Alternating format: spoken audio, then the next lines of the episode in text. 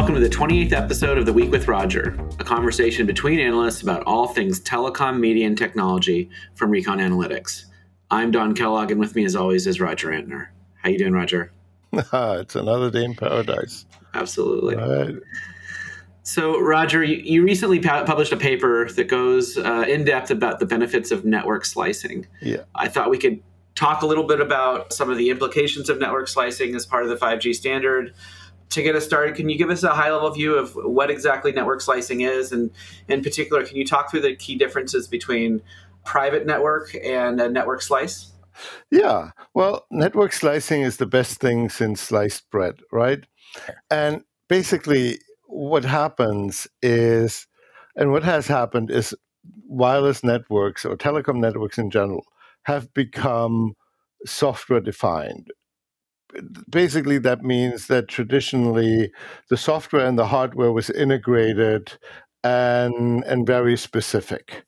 And what has happened over the last 5 years increasingly is that these networks are running on standardized equipment as far as they can especially in the core and then you have software running on top of it and basically, the, the, telecom network is turning from the smart toaster or the smart microwave, where both is integrated, to a computer.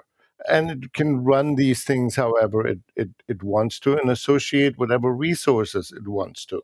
And so, what network slicing allows you to do is use a part of the network and run a separate instance on it that means you can allocate how much network resources you want to allocate to it, how many core functions you want to allocate to it, and how much of the radio access network you want to allocate to it.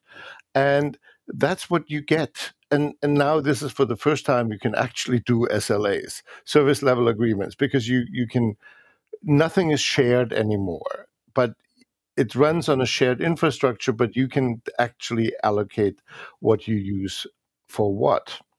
And so the, the big advantages here is the shared cost savings and the participation in the pace of innovation.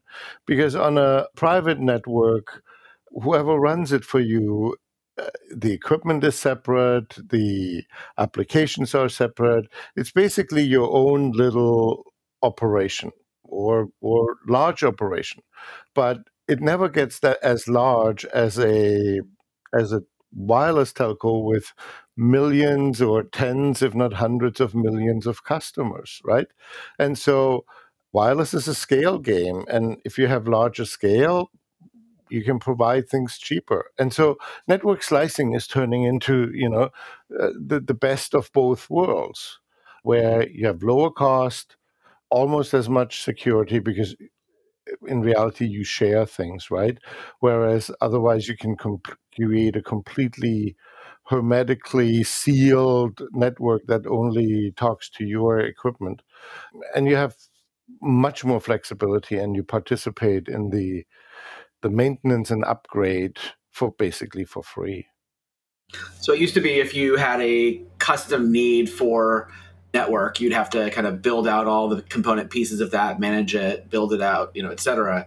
Now you can more or less rent or lease the network right and still have those aspects of you know kind of custom functionality built into the to the kind of core of the network or built into the kind of performance of the network correct? Yeah ab- absolutely. You are running it on the overall network and you can you can buy a slice. Literally, like you go to a baker and you said, I want to have a slice of you know apple pie and it's this big and and this thick and then that slice comes out of of the overall network so it's it's a really breakthrough innovation that comes with 5G and the new cores.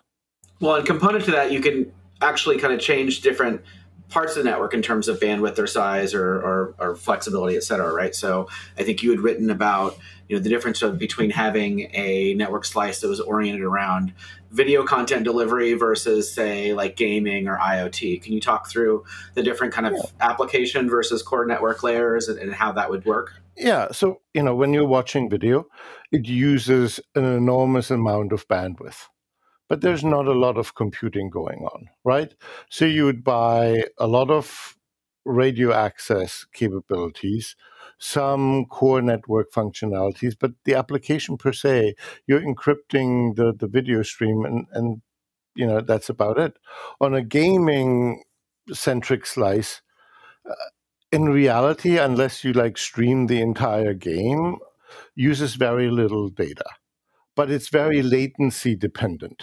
So if you can separate a, a small amount of bandwidth, but make sure that they're always that the, they get delivered on time, but the computing in the back end because you have to model say every bullet that's flying around if it hits something or not and every light ray that has a completely different compute dynamic and so by combining mm. that you can you can guarantee you know the best performance there right so with a private network you would have had to design and build out that whole kind of different stack right with those capabilities in mind but with private networking it's just about scaling and scoping out the the private network slice such that those resources are available for the end user, right? And and on top of it, you would have to have a special device in the end, or a special type of connectivity.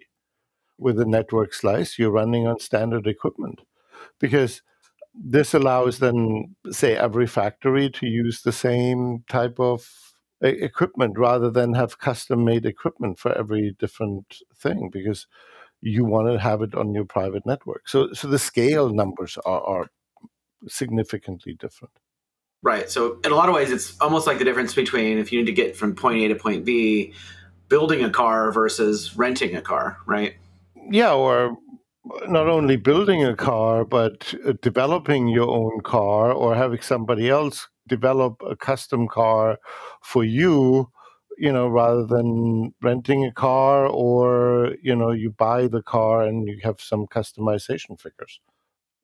So if we build in kind of this capability of you know kind of flexible network use cases into kind of the software layer and virtualization things like that does that also kind of have the side effect of removing barriers to entry in terms of other folks who want to operate a network or you know like does it kind of change the way that the carriers the mnos operate in the space relative to other folks who would like to operate a network well you you still have the ownership of spectrum as your gating factor. Without owning spectrum, unless you use unlicensed spectrum, that determines basically who become can become an operator uh, or not. But when you run it on on unlicensed spectrum like CBRS, the cost still goes down significantly when you move towards general purpose computing and and the like.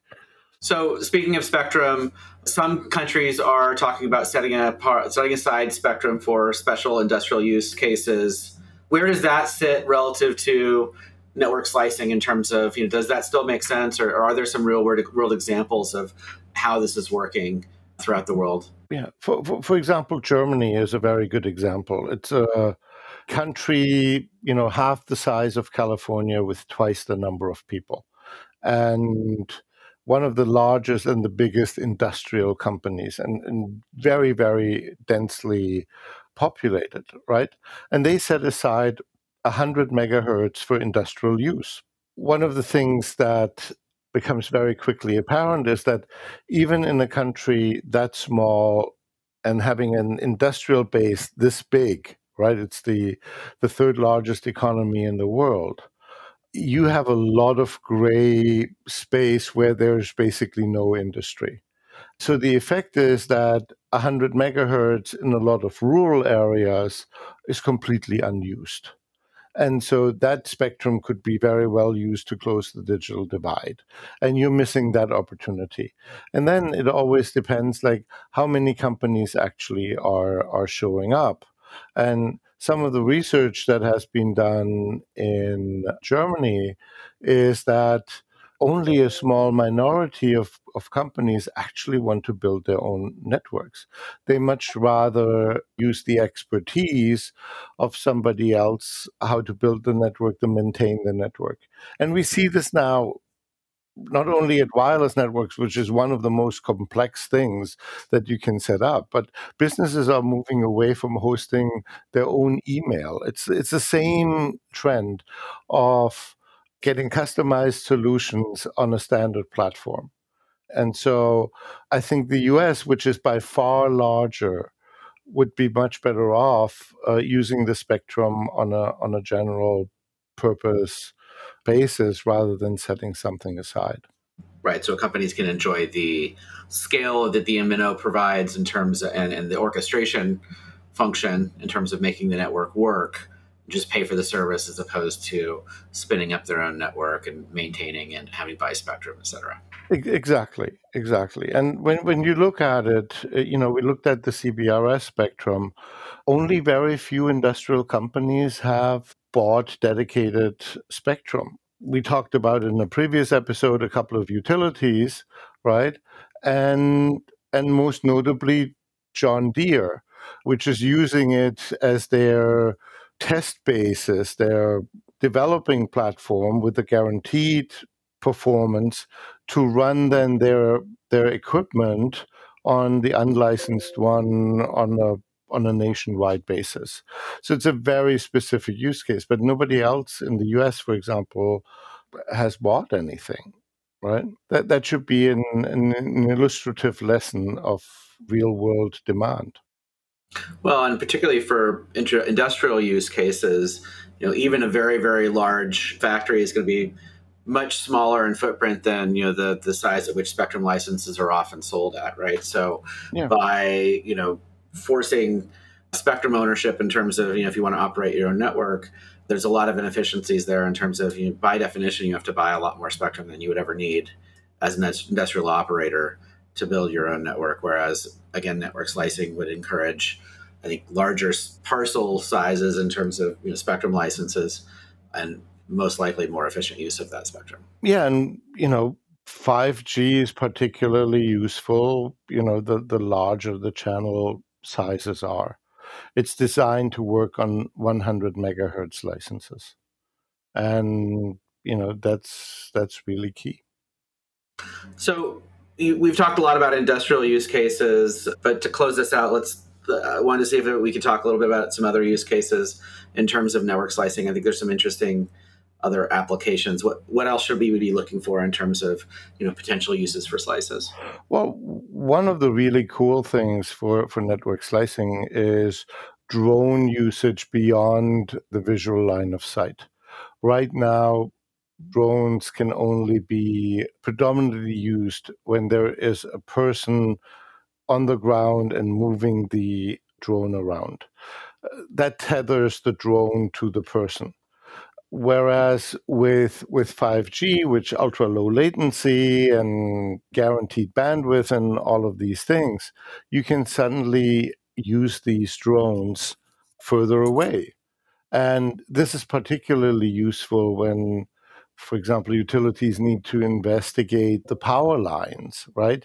You can have a drone fly alongside with a high resolution video camera these power lines and because it's 5g with really low latency you know the, the drones will not fly into the power cables because it, it reacts in real time and with a 4k camera you can inspect everything very closely that will lead to to significant cost savings right furthermore, you know, you can do a lot more on augmented and virtual reality, especially in a multimedia environment or, or TV environment where you can then use holograms, for example, to bring people in the studio and, and bring people from the studio, say, in, in a game environment. We look at it as a gimmick today, but it will become something that we we expect. You know, similar to some people thought that sound in movies was a gimmick or that uh, why do we need colors they only ruin the experience of movies and now how many people really want to run black and white movies outside an, an art environment right so it's it's these kind of things that can really bring network slicing to uh, the, the strengths out. Right, and probably sooner rather than later, right? I mean, I think the authorization for drone use over the horizon just was approved. I want to say last fall. Yeah, right? and so. so that is coming. It is clearly coming, and you know, especially if we have Jetson type experiences of of package delivery by drones you know? You can't have the drone operator walk on the ground to your house and deliver it with a drone right? That's self-defeating. Drone delivery of of packages only works you know if the if the pilot is somewhere else. All right. Well that's all we have time for this week. Uh, thanks roger. We'll talk to you next week. Thank you